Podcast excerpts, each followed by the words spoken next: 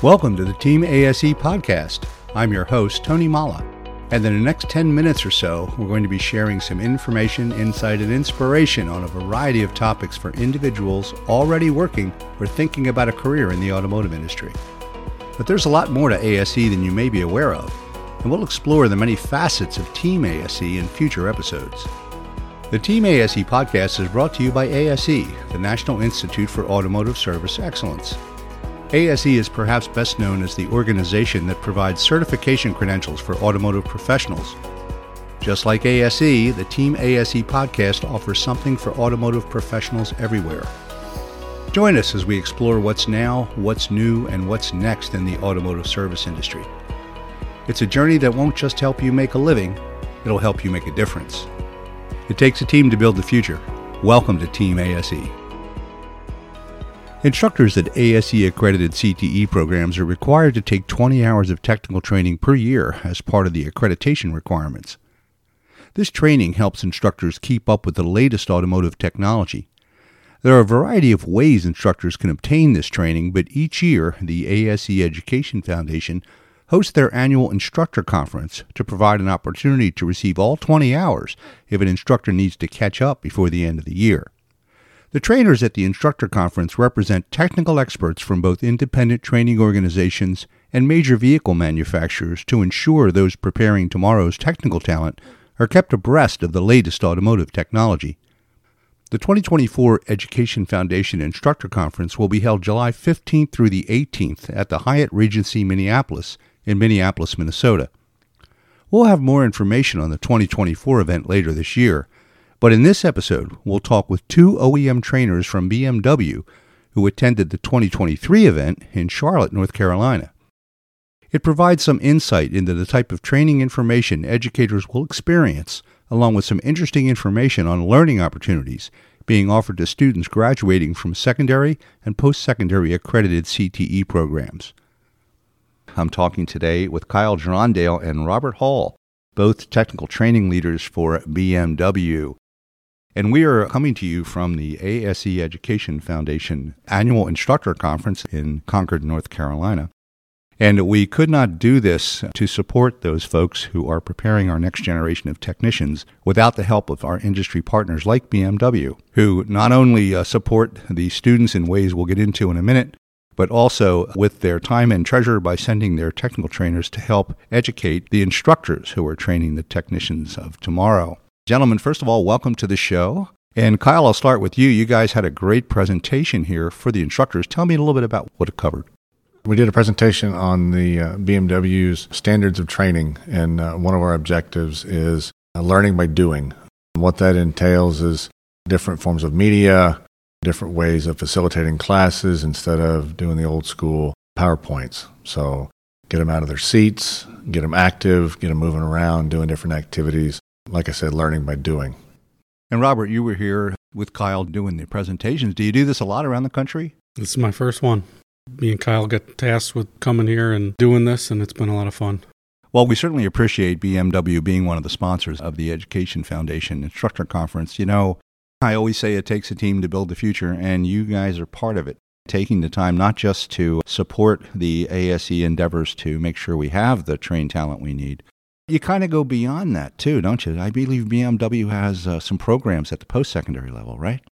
Sure, absolutely. We launched a few years ago our, our Fast Track program, which we use post secondary schools, uh, UTI and LTI. And uh, they'll take students that go through their program. And when they get to the end of it, they'll be what we call an associate level, which is our first level. Mm-hmm. And then from there, Part of what they do is they help, along with us, help get these guys jobs at dealerships. And then once they go through the fast track program, there's another opportunity that any student can take, and that's through our STEP program.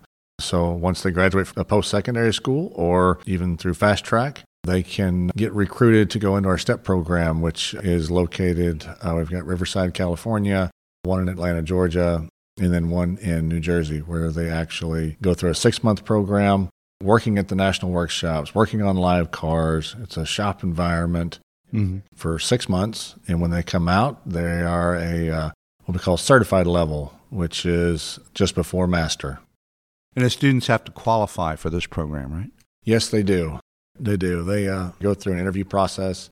ASE has been kind to, to work with us and develop um, ASE test that they have, kind of like an entry level test, an associate level test.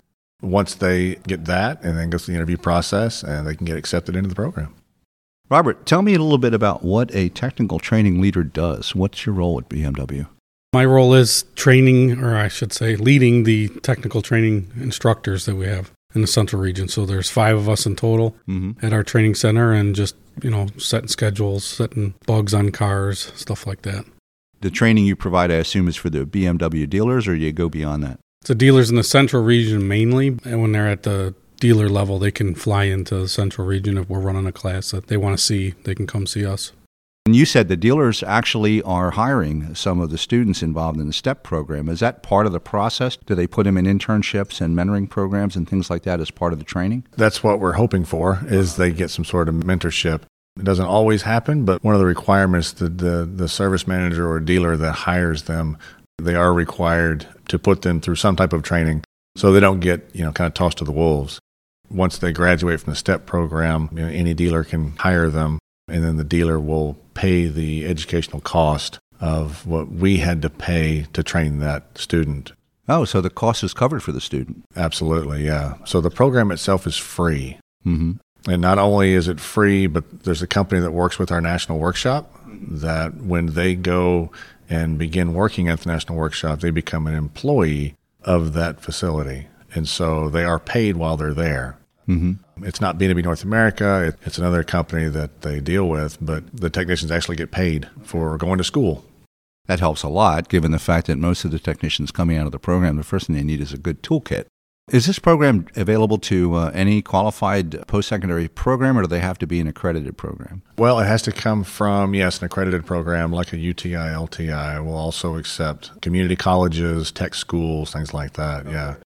Yeah, the guys learn a lot at those uh, courses because they learn how to book tickets as far as doing their warranty repairs. Also, at the fast track, they go over how to interview properly. You know, so these guys are going into the field with a little bit of more well rounded education, not just how to fix a car.